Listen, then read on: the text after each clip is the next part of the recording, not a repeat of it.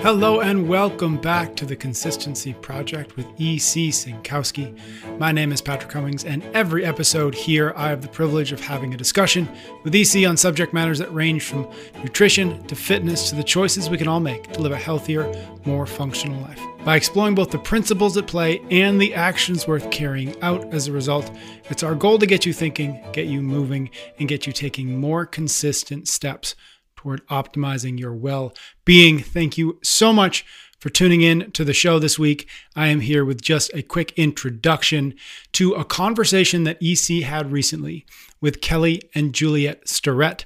For those folks who have been around the CrossFit space for a while or just been paying attention to health and fitness in general, you may recognize the Starretts.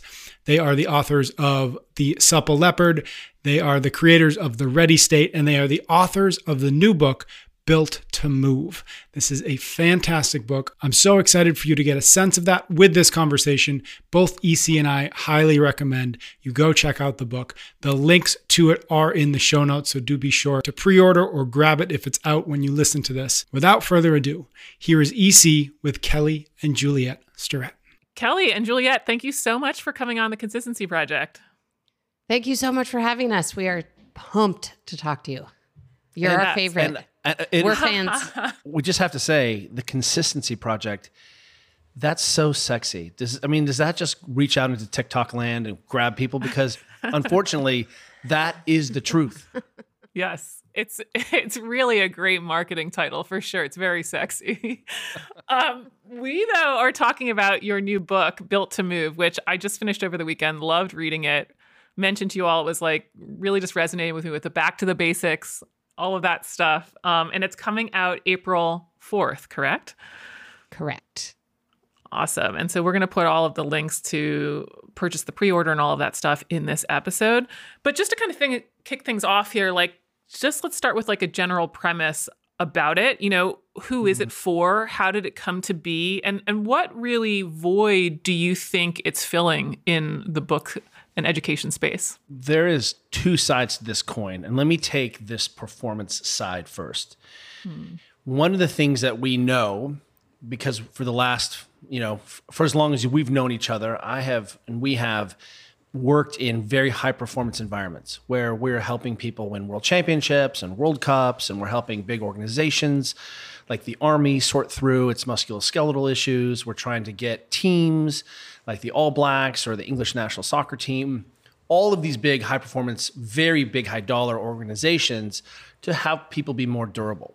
And what through our work there, we've realized that these practices therein in the book, Built to Move, are really have become our foundation base camp practices off of which we then can build high performance.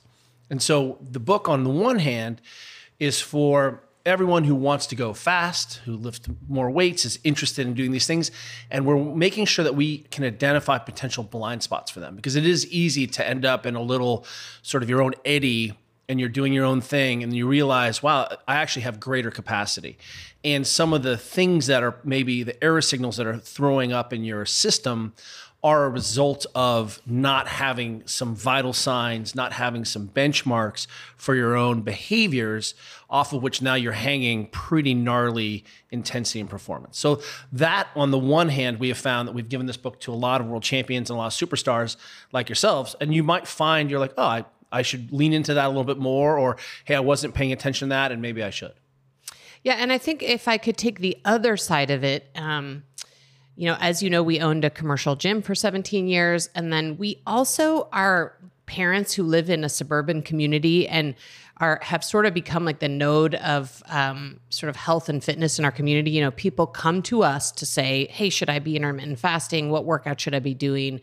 Well, how much should I be doing?" Right? Like we're sort of this um, hub of questions for like the normal people set, like the people that we're friends with around our community, and you know, friends of our, uh, you know, parents of our kids' friends. You know, they're like busy working people who do care about their health They're very confused. but are very confused and uh, are overwhelmed by the fire hose of information that is being, um, you know, uh, served to them on social media on a daily basis, and they also are really busy and they need strategies and tactics for their health that they can actually do in a busy life. And and with maybe only an hour of time or an hour and a half of spare time to actually take care of all these things. Um, and so i think you know we had like on the one hand we're working with all these athletes and seeing that you know even they had really big blind spots in terms of sort of their overall health practice. And then on the other hand we have this sort of regular people you know set um, and and I would say in that, in that set, they're all people who do like they care about their health. They want to feel good. They want to be out of pain. They want to make sure their body composition is decent. They want to be able to feel good when they get older. Like this is sort of that set, and and we just saw that they are totally overwhelmed and confused, and so we spent a lot of time thinking about like what is it that we actually do in our lives um, because contrary to what I think a lot of people see on the internet, we're not the like fitness people who spend four hours a day perfectly meal prepping our food and um, and working out for four hours on video. You know, we basically do what everybody else does, which is we're like hunchbacked over a laptop for the vast majority of our days. And so so we were like, what are we actually doing that has consistently worked for us? In in the midst of a crazy busy life? And what are the things that we're recommending to the high performers? Um, and how can we sort of synthesize all that? So i think what's different about this book is you know there's tons of diet books out there and there's tons of exercise books out there and there's you know now starting to be tons of books about you know like self-care and how to manage your mental health. But there's not really one book that says hey here's just this like short list of things you need to keep an eye on if you want to feel good, stay out of pain, and be a durable human. So I think it's kind of those two things together. And if I added one more thing, you know, switching from the coin to a stool model three supports. Oh, yeah, yeah. Yeah. Um, if we who are in fitness and health and wellness are really apply a filter and say, how are we doing in terms of actually transforming society? We don't really get a very good grade. It seems that all the metrics that we care about in terms of public health seem to be trending in the wrong direction from depression to substance abuse to diabetes, know, obesity. I mean, choose something you care about ACL injury rates in young kids. It's all going in the wrong direction. And so, if I have to say, look back and say, well, how is this trillion dollar experiment that we've been running, especially in the last 10 years, where some of us have access to incredible resources, our collabs with our friends, the my, I mean, you, I, if I have a nutrition problem, I just call you and then you sort it out for me. So the thing though is we have left everyone behind. And i have to say that i think fitness needs to think differently about the behaviors and where we institute these things. We have come to believe that the family or the functional unit of the person living with the, their community is the functional unit of change. That hyper locality is where we have to make this possible. Yeah, that brings up something else I want to get to. But I do think the book really does a great job of kind of speaking to the different levels from kind of the the regular everyday person to the high level athlete and and I struggle with that a little bit even with the 800 gram challenge. Turns out some high level athletes can also just eat some more fruits and vegetables in their diet but I think you did a really great job and you have these you know 10 vital signs tests that help people kind of assess where they are um, and I think it's just a really great roadmap for for what you just said. But how did those come to be? You know, I, I have ten principles of nutrition. I understand that ten concepts can be equally important, kind of like you discuss about your vital signs. And so it's like, how did they come to be? Um, and I know again, all of them have relevance, but are there like one and two, one or two of them that you're like, oh yeah, this is always going to be an issue, or more popular troublemakers than others, shall no. I say? Keep in mind that when we wrote Supple Leopard. Um, you know, we had two objective measures in there. And this was really important. I don't think people saw that. One was range of motion, which is sort of unequivocal. You know, not everyone is so special. Eh, within a standard deviation, almost two, what we see is there's a lot of very normal range of motion. This is what every physician, every physical therapist, every doctor looks at. Your shoulder should be able to do this. Your knee should be able to do this. And yes, I'll give you three degrees on either side of that. But really, what we can say is this is what is expected in a human body. And the other objective measure there then was about biomotor output. Can we go faster? Can we improve wattage? That really is the brass tacks of all the things that matter.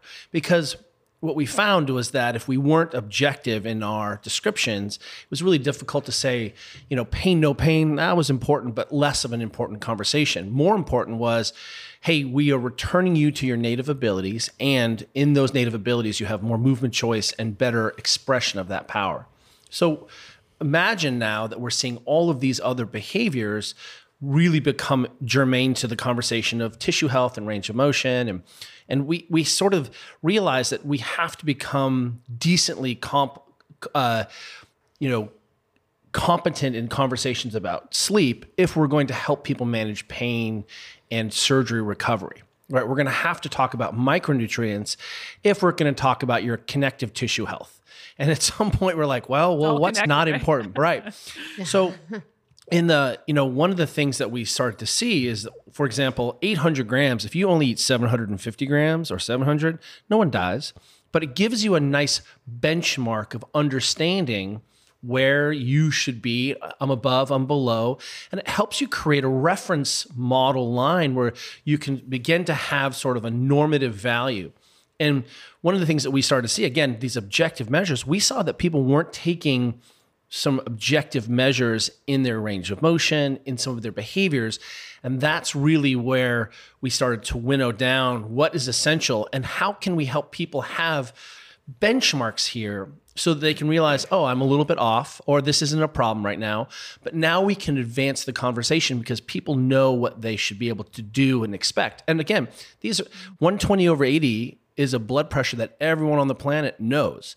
And that's not great blood pressure. That just says, hey, you're you know you're above You're or below fine. this. You're doing Yeah. fine, or let's pay attention to this, right? So when we start to apply that, and we saw that especially in the pandemic, when suddenly our family members are talking about their SaO2 and you know and their respiration rates, and I was like, okay, well if you're sophisticated about that, why don't we talk about why you can't squat to depth and why that may become a good vital sign for us? Yeah. Yeah. So, um, I guess then just following up on that, I, I love the idea of the objective measurements. And I think I deal a lot in nutrition about people um, always talking about how they feel after certain diet changes, right? And, and there can be some disconnect between like feelings and the outcomes we want. So this ob- objectivity is great. But yeah, are there a couple in there that you that you're like, yeah, like these are always the issue for our professional athletes, or yeah, these are for more of the everyday exerciser. We know this is going to be something we talk about. And I know again, all ten are important, but I would just say more popular ones than others. Yeah, I mean, I'll I'll, I'll take a crack at that. I think um, it's it's hard to choose a few, but if we're talking about the professional athlete set, um, I think one of the biggest ones we've seen actually is, and, and this may come as a surprise, is a lack of overall movement. Um, a- and so we, you know we see this a lot in the CrossFitters and the recreational athletes as well. But it's sort of this: okay, I did my training session for one hour or two hours or whatever, and then you know I sat for the remaining 14 hours a day. And that is, n- you know, that's true also of a lot of professional athletes. In fact, you know, Kelly's worked in some elite military groups and, you know, their prescription now for um, their, their guys and women who are not sleeping well is to actually walk more. That's their first order of business is walk more Right. because even though they may be doing the obstacle course and all this radical stuff all day long, they may actually not be getting enough total movement in their day to become tired enough at the end of the day. Um, so, I mean, I think for my part, one of the things we see universally across both the sort of like weekend warrior and more serious athlete set is just not enough total daily movement. Um, you know, not enough standing, walking, you know, kneeling, sitting on the floor, just all those kind of like extracurricular movements. And and then I think uh, you know, sleep is a universal problem. So I, I would add that to the mix as well. And then and then I I'm now all of a sudden just going to add all the vital signs. But if I were to lump together all the know how it range of motion, I don't know how, if I were to, if I could just lump together all of the range of motion specific vital signs, I think that's a huge missing piece for people. I think you know what what I, what I think the sort of general public thinks of as like health these days is two things. It's like, well, I'm either on some kind of diet, Body composition. body composition, and I'm exercising, and that's it. And maybe sleep is starting to um, creep into that conversation thanks to Matt Walker and sort of some like you know attention paid to sleep these days. I think that's creeped into the the broader conversation more. But I think a lot of these other things like balance and actually caring about your range of motion um, and why you should care. I mean, I think that's really one of our big jobs as we try to tell people about this book is like, why should you care about your range of motion? And why should you noodle on it a little bit? And, you know, how is it going to impact your life if you don't have it? So um, I did a terrible job answering your question because I basically said every vital sign is important. I get I it. love. I get this question. that? I I love when people are like, "What's the top three mobility I moves?" I'm like, "What you're really asking me there is, what part of my body should I not care about?" Let, let me add something though. Let me add something. Hey, I get that on the nutrition front, so I had to put you guys in the hot seat. yeah let, let me let me add something though i mean we did have a ton of conversations and there are some things we specifically decided not to include um, and and Yeah. as as you know we discussed briefly before this uh, uh, we didn't want to have a formal vital sign chapter on exercising. Um, as you can see, we put it as Right. as sort of an afterword in our book. Um, and even though we've spent our life exercising, owned a gym that was all about exercising, um, we wanted to we, we we did we wanted to sort of downplay that as a factor here because we feel like again, people have gotten that message. That's the thing. Whether they're doing it or not is a different question. But Right. Everybody knows they should be exercising. Now, people don't know what exercise to do, how much for how long. I mean, I think there's still a lot of confusion around that, but but we specifically excluded that because we didn't want to be put into this category of exercise book. We think that that message has gotten out there. You know, we specifically didn't include hydration. We think hydration is important, but we didn't feel for our sake that it was worthy of an entire chapter of this book. Um, and so there were definitely some things we decided not to include, um, which may be more telling than even what we did include. Yeah, no, that's good.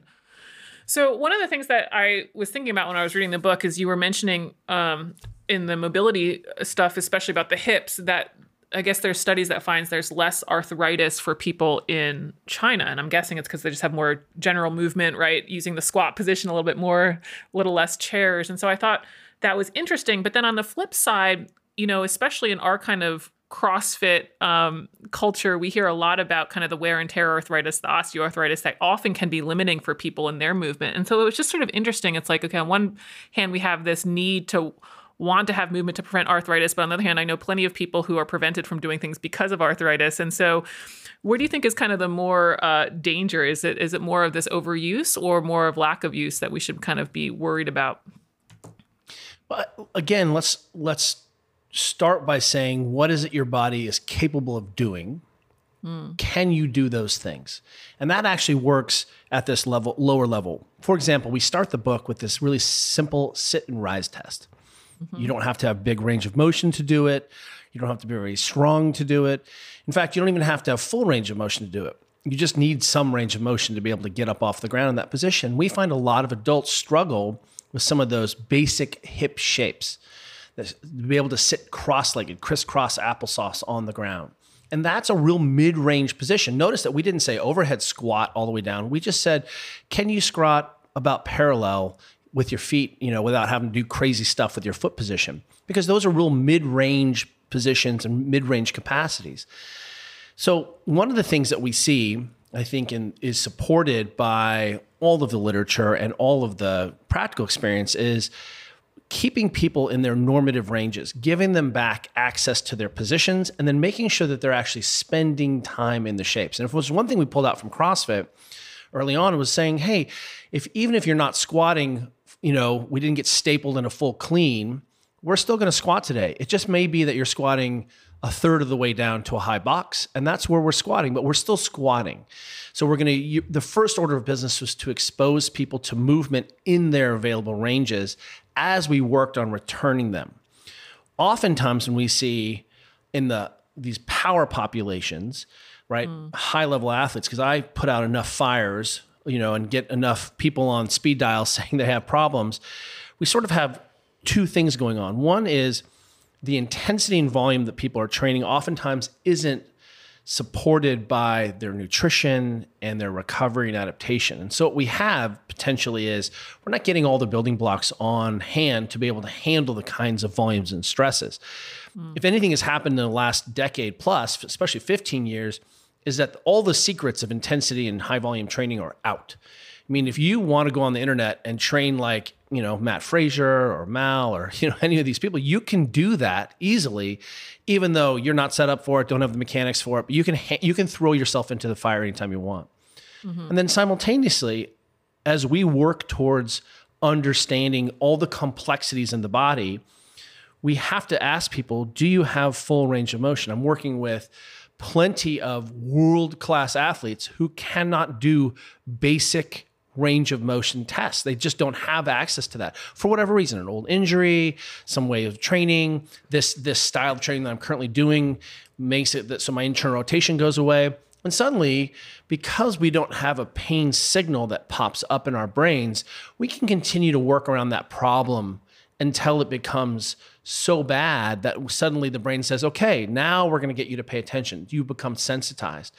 So, underlying there, one of the first things we always do when we're working with professional athletes or high level athletes is say, hey, let's make sure that we're keeping an eye on these basic ranges of your tissues because working around or with incomplete mechanics or compensated positions certainly stresses tissues a little bit more than they would be. And that's when we start to see a whole host of sort of issues and changes.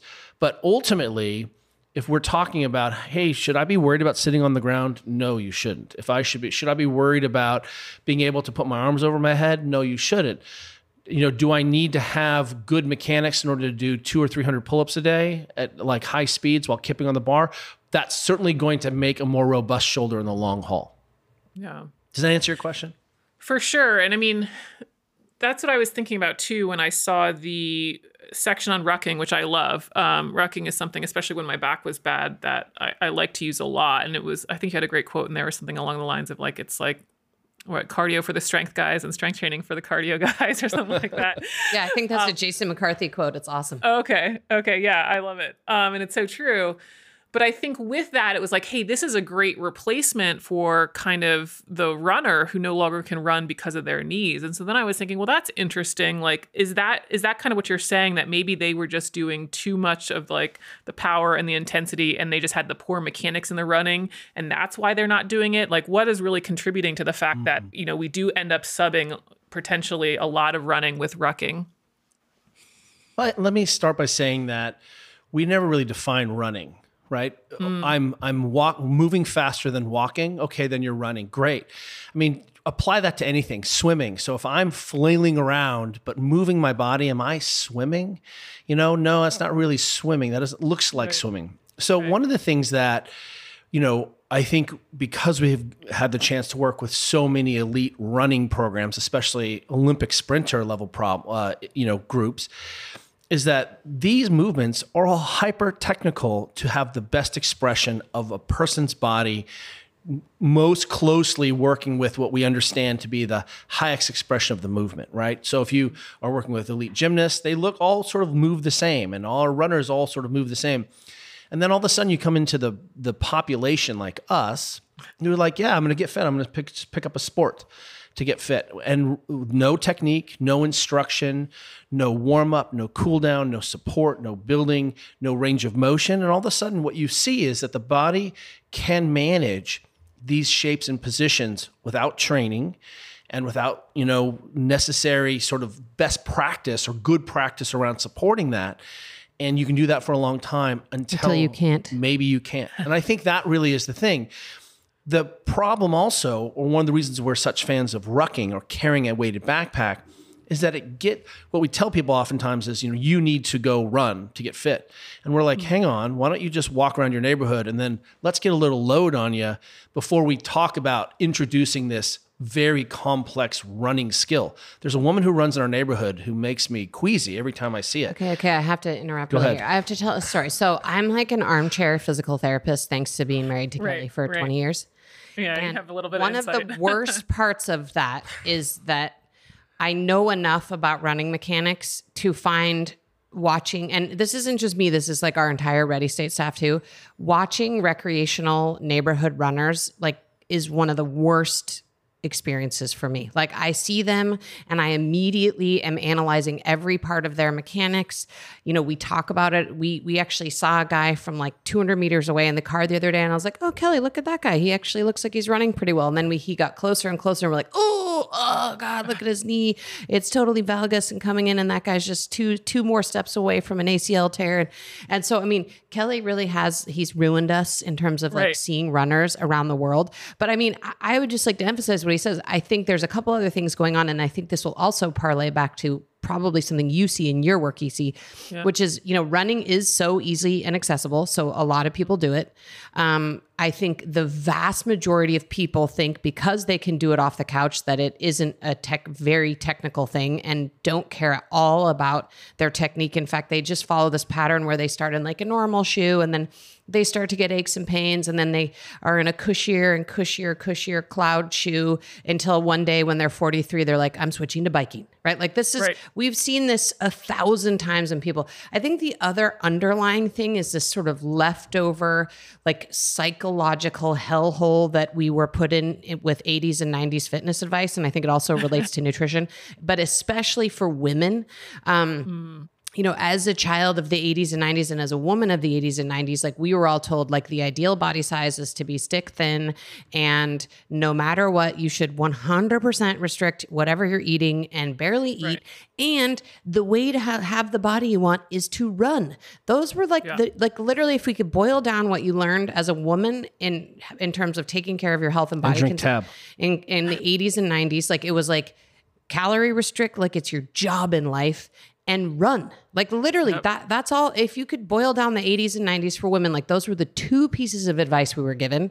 And mm-hmm. man that's deep. Like i still have that as deeply in you know and i don't even run at all but like it's deep. And so i think when i see you know especially like i see so many women in my neighborhood in their 30s and 40s and man they're just running and their mechanics are terrible. And you know but i think it's just part of this like deep conditioning we got that it's like if you want to be healthy and have the body composition you want you need to calorie restrict and run. And i think mm. that's one of the things we as in like the collective you and we are mm. are facing as we're especially you know talking to people in their 30s 40s 50s who come from that era. The other thing we could ask is say, well, running requires this amount of range of motion.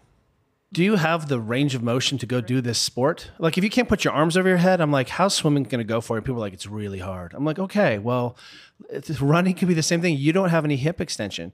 Can I see you stand on one leg? Oh, you can't. That's really what running is going from one leg to one leg. Hey, how about hopping on one leg? Oh, you can't do that. Oh, well, that's going to be trickier because running is hopping from one leg to one leg. So, if we even took a, a step back and said, well, let's just see if we can improve the components, then we can actually say, what do you mean you can't run? Like human beings at no age should we have to miss range of motion.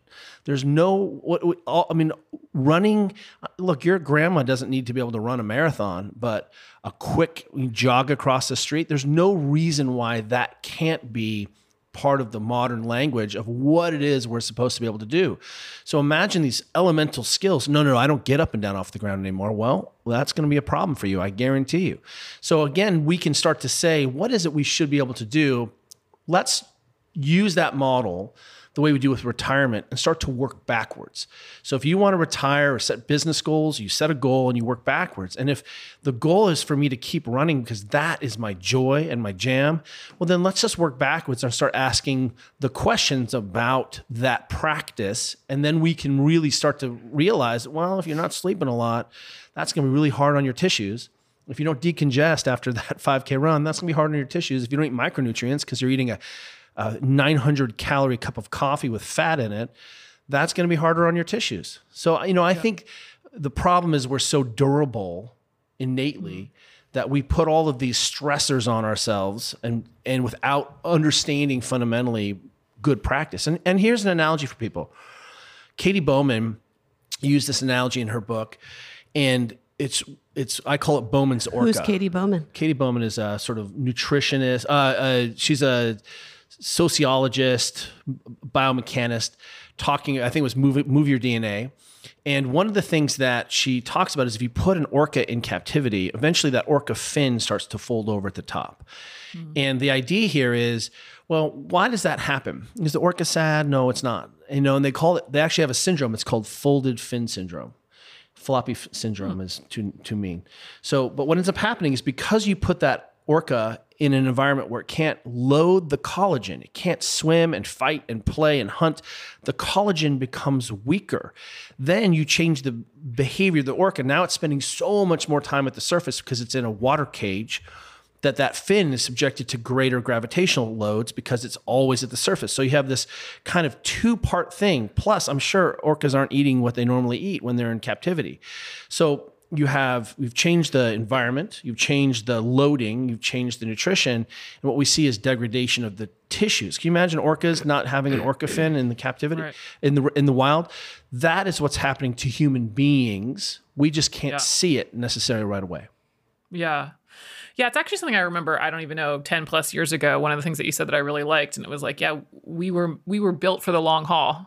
We were built durable, and then now sometimes maybe we kind of are moving now outside of where we should be moving, or don't have the foundation and all of that stuff that's kind of led us down to various injuries, and all of that stuff, which actually was kind of the the next thing that I really found was interesting in the book, you were talking about some of the people that you work with who have chronic pain. Probably you run into a few of them for various reasons, and some of the strategies that you use for chronic pain. And, and certainly, I get that question from a nutrition point of view, mm. but from a movement point of view, um, I believe the prescription was hey, we really start with breathing and walking. Some pretty basic stuff. Do you mind kind of giving some insight into how those are all connected and related to pain? We should everyone who's listening to this, let's start by saying that pain does not mean injury. Hmm. It does not mean tissue trauma. It doesn't mean damage. Pain is a request for change. And what you think to yourself is, it would be so nice if I didn't feel pain, and you would die very quickly, especially if you were in a CrossFit gym. You would just tear your arms off. So, what is it about my brain that has recognized a signal from the body as a threat? And all you need to do is be hyper stressed, underslept, get in a fight with your partner, be you know smash a bunch of beer, eat a whole bunch of pizza, and then go smash yourself, and you'll see that all of a sudden your knees are a lot more achy than they they needed to be. Can right? I make just one side point? You know, when they look at autopsied people, like almost everybody has disc problems in right. their low back. Right. Um, but only They're some people or did not just you know cha- like whatever changes in their discs in their low back. Uh, everybody does, you know, everybody. Um, right. But why do some of those people experience chronic low back pain whereas other people Others. don't? Right. That's a yeah. trip. Take it away. So I think that's really important to understand is that our bodies innately can buffer normal aging. You know, I don't remember who we were talking to, but maybe it was you. It's like if you took a picture of your face and mm-hmm. uh, you know compared your face very close up, the quality of your skin, your wrinkles to your 18 year old self, you'd be like, that's what's happening in your body. And you would be horrified. And yet, you know, you're like, oh, this is normal and typical. Things change a little bit, right? right? our our ability to sort of, you know, we have I work with a lot of young superstars right now, and literally I can cut off their hand, and the next day it's grown back. I'm like, oh, let's do it again, and it's they're little salamanders, that and might it kind be of an exaggeration, but metaphorical cutting off. So ultimately, when people are in a situation where they're experiencing persistent pain or chronic pain, we always take a systems approach. We start by saying, hey, the normal resting state for the human being is is pain free and pain is a normal experience so let's not freak out about it mm-hmm. but also simultaneously what are the where do you have agency and control to begin to signal to your brain at a physiologic level right what's happening at local tissues. Can we restore how they move? Can we have them better hydrated? Can we give them the nourishment they need to heal and to repair? Like that's why you know i'm like forget about protein for your muscles. How about protein for your connective tissue? How about micronutrients right. for your you know your tissues? Totally. so simultaneously then we can also start to say well what are the physical inputs? How do we begin to signal to your brain that this is a non threat and it's okay. And it turns out breathing is one of those things where we have m- methods. I mean, it's Iyengar who said, nerves are king of the breath, the breath is king of the brain. So we have a way of signaling to the brain that this is a safe place by breathing. We can do isometrics and breath holds, and that can change sensitivity. What we realize is suddenly, if we get people with low back pain doing these huge breaths, they're getting massive amounts of movement into their spines. Every inhale, they're extending. Every exhale, they're flexing. The rib cage is moving. The psoas is interfering, inter- interacting with the diaphragm differently. And guess what? The brain's like, look at all this movement. That's cool. And suddenly, the the signal goes from ten to nine, and anyone can breathe. And it's such a powerful tool when you're in pain or when you're stressed. And it also is an, ends up being a really ex- excellent diagnostic tool when you're training. So mm. we realized that one of these benchmarks was hey, we want to have a set of tools and vital signs that we can spin up towards performance. We can use it as a reference position to understand how I am day to day, and we can lean into it when we really need help. And it turns out, again, what's not important when we're talking about pain. So when people come in with highly inflammatory diseases, right, diagnostics, they've been diagnosed with inflammatory bowel disease or some of these autoimmune issues the first thing we say is, have you met the 800 gram challenge?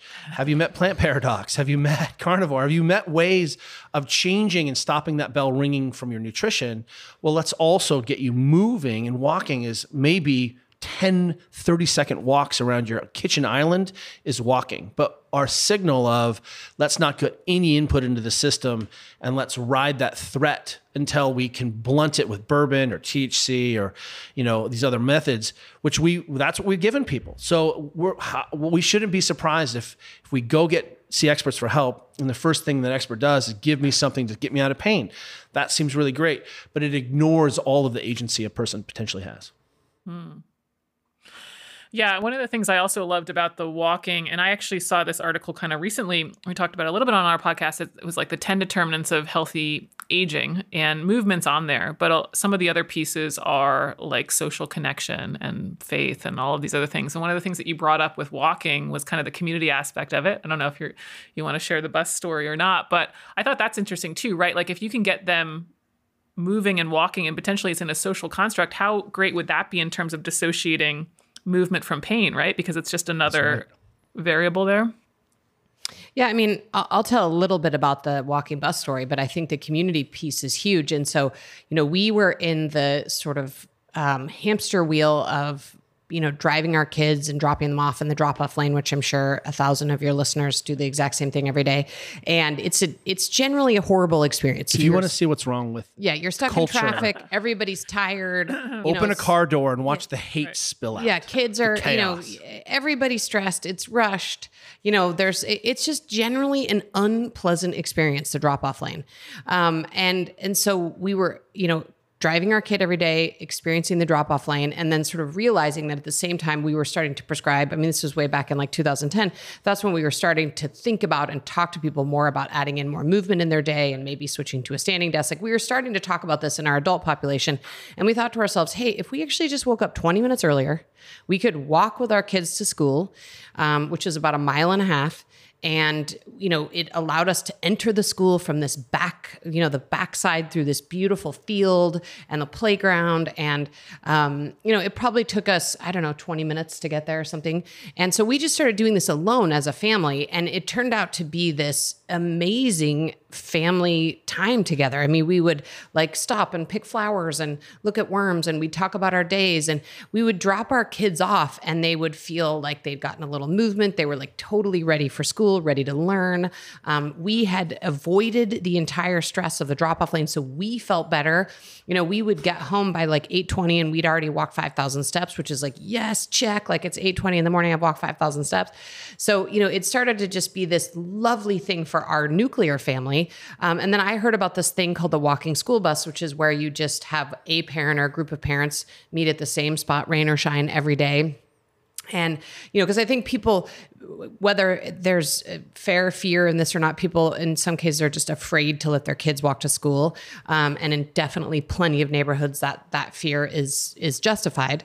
Um, and so so we would just be there at the corner at 7:50 every single morning, rain or shine, and people would drop their kids off. But then some of those people started just parking their car at the at the walking school bus stop and walking with us, and we were amazed. I mean, we met these all these parents that would have we never would have interacted with because our kids weren't the same age. You know, one mom literally is like, "I lost 10 pounds doing the walking school bus." Um, you know, we got to know people. We talked about what we were reading, what we were thinking about. You know, the kids got to play outside. They love walking in the rain. Um, so it just ended up being this amazing. I, I think that was sort of the unexpected benefit. Like we started it because we were like, "Hey, we need to move more. We got to get out of the drop off lane. It's great for our kids to move more." I mean, that was really where we started, and where we ended was this is this amazing community experience where people have a time to be off their phones, connect, and move. And I feel the same way about walking generally. Like my mom, who is total stud, is 77 years old, and she has always been a lifelong mover and but as she's gotten older she's been struggling to find people to like hike and walk with right? Because she's in her 70s and not everybody can.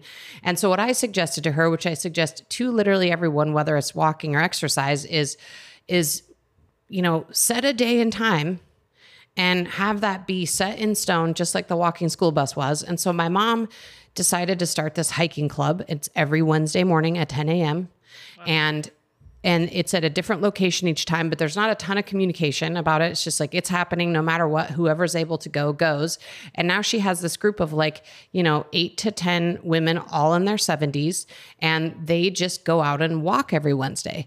Um, and it's just been transformative for this group of women because you know they have and i think especially as we age and, and in that particular age group 70s 80s people start to feel alone and isolated. And so it's particularly important for that that subset so there's just so many ways in which just walking, you know, a mile and a half gives you this chance to be outside You also of see our your neighbors. technology. You world. see your neighborhood. Yeah, you see your neighbors, to neighborhood.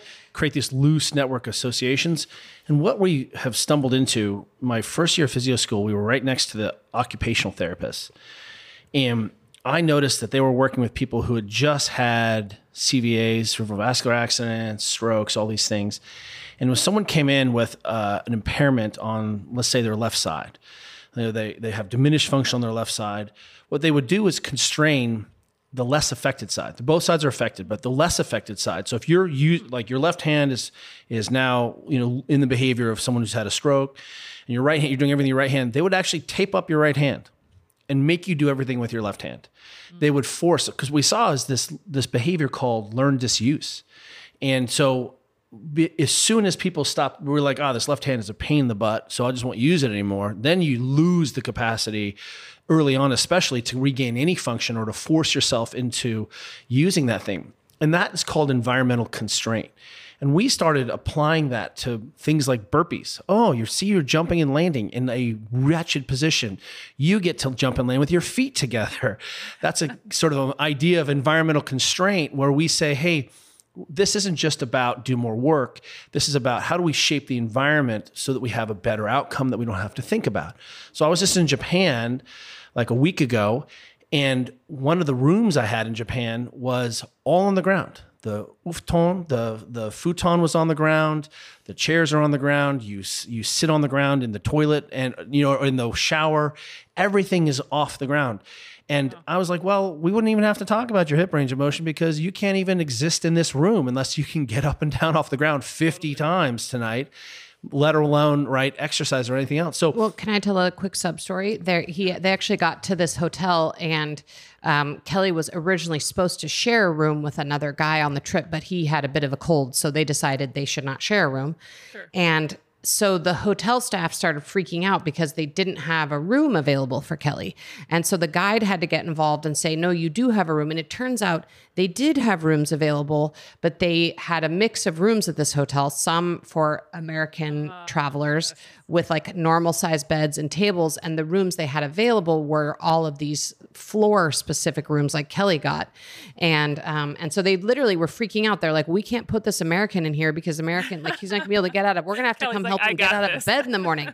Yeah, yeah. And they, they didn't know they didn't know life for this.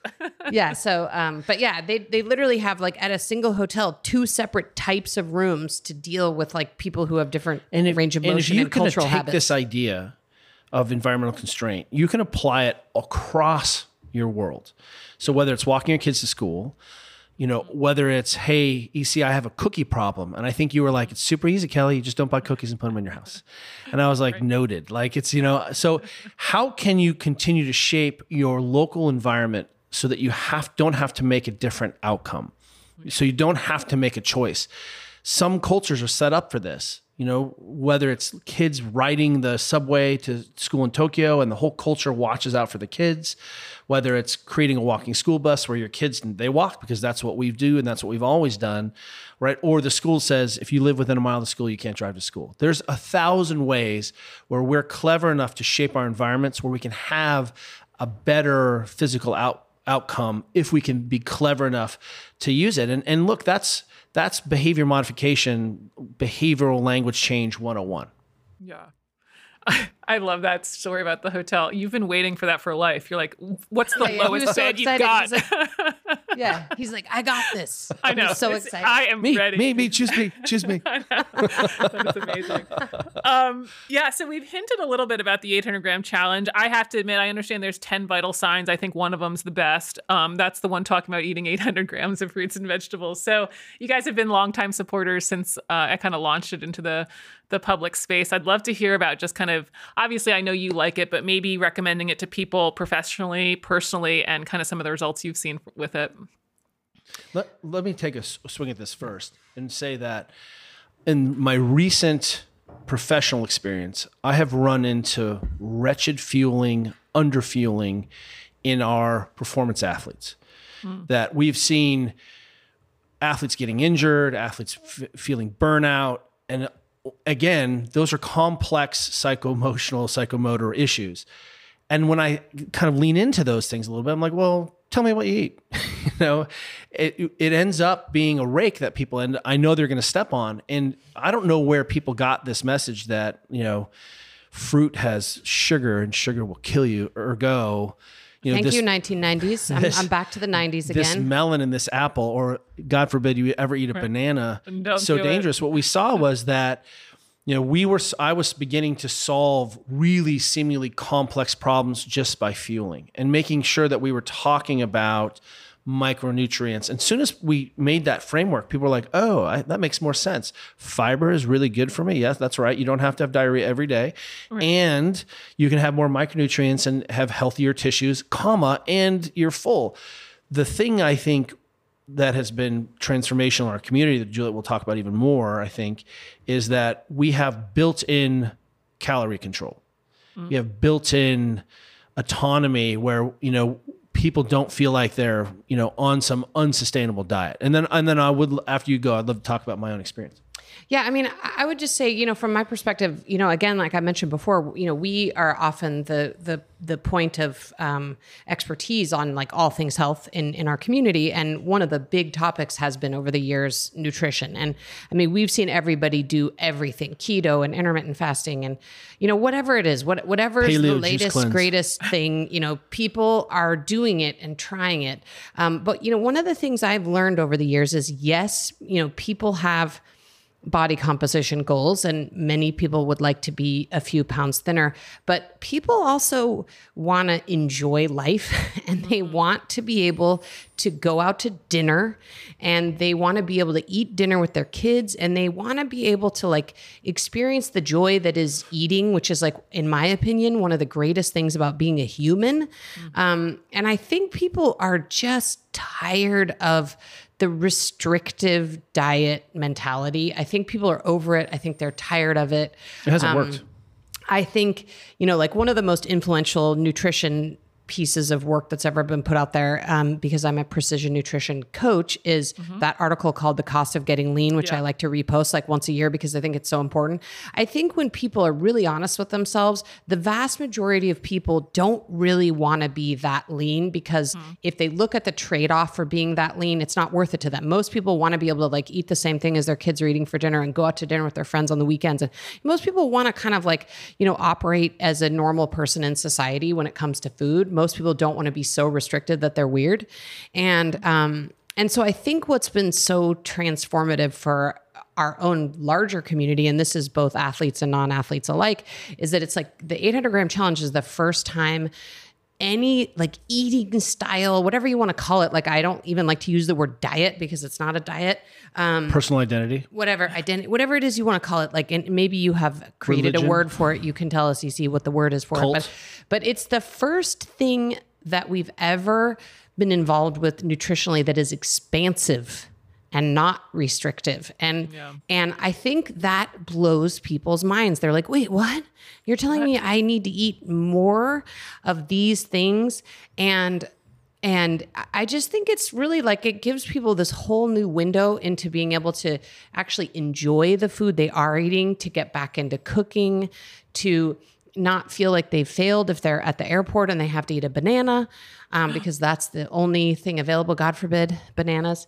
Um, so yeah, and and for me personally, I mean, I I I'm I think I'm at a phase in my life, and it could just be my age where I'm really less excited about you know, focusing all my energy and tension on being as lean as I can possibly be. Like, I just want to be healthy and feel Oh, good in my body. Your abs are good enough. well, but you know what I'm saying. Check your Like, ab I- privilege, woman. But um, you know, I'm just not. I've been leaner though. I've been leaner. I just don't care as much. I want to be able to be. My goal is to be healthy and feel good, um, and feel like I'm sustaining my body nutritionally. Like that's really my own goal. And for me, this is hands down like been the most sustainable fun, easiest way to feel like I'm really supporting my body, supporting my tissues, supporting my mental health.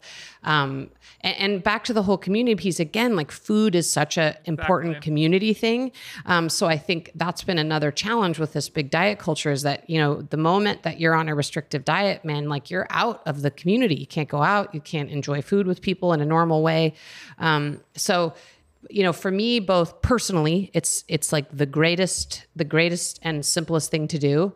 And by far the the thing we recommend to everyone. I mean like weekend warriors athletes you name it as an eating style. Yeah, how would you describe it by the way? Can i punt that back to you? Is it like an eating Yeah. style? Like what's the word? I what's actually the just go vocabulary in word? and I just go in and use diet because I use diet as what are you eating. But yes, I admit there's a little bit of like yeah, you have to redefine diet, but I agree. right. Diet is what are you eating, and if diet is what you're eating, then it's a diet. It's well, great. you know, one of the things about the 800 gram challenge, which is so important, is that, you know, I'm like, I want you to splurge and eat an entire melon. And that's like 200 calories. You know what I mean? And I'm like, I know. still or it's hungry? like a whole pound of cherries. yeah, Go for it. Go for I it. know. Kumite. Exactly. And, you know, one of the things I think is really amazing, for whatever reason, vegetables can be a harder sell for people. Mm, mm-hmm. You know, Juliet, uh, because of our friend Margaret who works with us, Mm-hmm. uh, Margaret makes three vegetables every dinner. There's always three vegetables there. wow. Three vegetable rule. Through the, we have now it's called formalized codified the three vegetable rule so if you're making a dinner you have three different kinds of vegetables and the idea is you eat a little bit of some you, you know Yep. one of the things that's so powerful about this is because vegetables are often a hard sell because we've been told to fear their their skins and things um, you know we have found even that they're bitter and adults don't like them. So it opens up a whole wing of micronutrient availability through fruits. And it says if you man, if you're the only vegetable you can give your kid is a carrot, then look at all these other fruits that you can get, and you're not going to blow their sugar load and nuke them. You know, they're not eating six bananas at once only. And all of a sudden, it really opens up the door for people who were eating carnivore because they liked what it did for their body. And then you invite them to eat berries. And suddenly, we really find that it's, as Juliet said, the right word, it's expansive eating.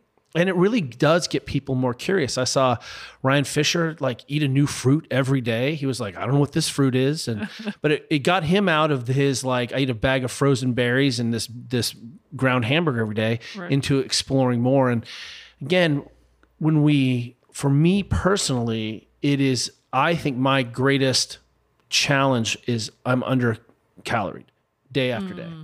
Hmm. I don't eat enough protein and I don't eat enough fruits and vegetables. So that's the one these are the of all the things in this book, those two things, getting enough protein, hitting enough fruits and vegetables every day is the thing that is like my base practice. Sleep and some of that stuff I nail, I don't worry about. Obviously my range of motion is decent, but this thing is the anchor for me. Yeah. Yeah. Well, then to kind of wrap up, let's put you on the spot, Juliet. Out of the 10 vital signs, what's your Achilles heel or which one do you need to work on the most? Oh, well, heel's the right word because I have uh. the most inflexible ankles known to man. like I don't know if it's you know Ke- Kelly would disagree with this, but I'm like I think I came out of the womb with like my ankles like did. f- fused. No, that's true. You did. Um, and in fact, I always like to tell Kelly, I'm like, I would have been way more successful as a CrossFit Games athlete if I had ankle range of motion. Like that, that's the limiter for me. Like I had all the other things going for me. Um, missing ankle range of motion was kind of it for me. So, so for me, that is by far my Achilles heel. So that's something that I have to be always mindful of because it's not, um, it's just, it's a challenge for me. So the, the squat test vital sign is for me like number one biggest challenge, the biggest thing I have to keep an eye on. And I mean, I'm really aware of it too, because I do feel like, you know, when it, because it impacts so many other things, it impacts my hip range of motion, um, it impacts my balance. And so I do feel like, you know, that's the vital sign for me that I have to keep the biggest eye on, making sure that I'm you know, I, I'm never gonna have Kelly range of motion ever, but I my goal at this point in my life is to like keep what I have, maybe try to gain a little bit more, and definitely not lose. Yeah. Yeah. Well, you could probably handle the the Japanese hotel with the bed on the floor, so I think you're doing okay. Exactly. Oh, what she does when we go, we we camp with our kids. You know, we we're spending a lot of time on the rivers, and Julia is, you know, we are a little bit crippled, sleeping on a hard mat on the floor sometimes for the first day or hmm. two, but then we adapt. Yeah. The other thing I want to say though about back, can I go back to the 800 gram challenge for a second? Oh, sure. I think um, it's been really interesting to see too um, in recommending this to people because I think once you do it for a while, you know, I mean, we've been doing the 800 gram challenge now for like five years or something. Right. Um, and our whole staff does it, by the way. In fact, I think I told you once that people bring these like Tupperwares of perfectly measured fruits and vegetables. And like if you try to steal one blueberry out of it, they're like, ah, you know. Um, so it's it's definitely It's on sort their of like job part of our description at this point. yeah, it's on. It's part of our company culture to be doing the 800 gram challenge. But I think it it's it's shocking to people actually mm-hmm. when we've recommended it to people. You know, often we have people come see us because they're about they, you know they're looking down the the they're looking down having a surgery, and so they want to start to get ready for the surgery, and they ask us mm-hmm. what our advice is.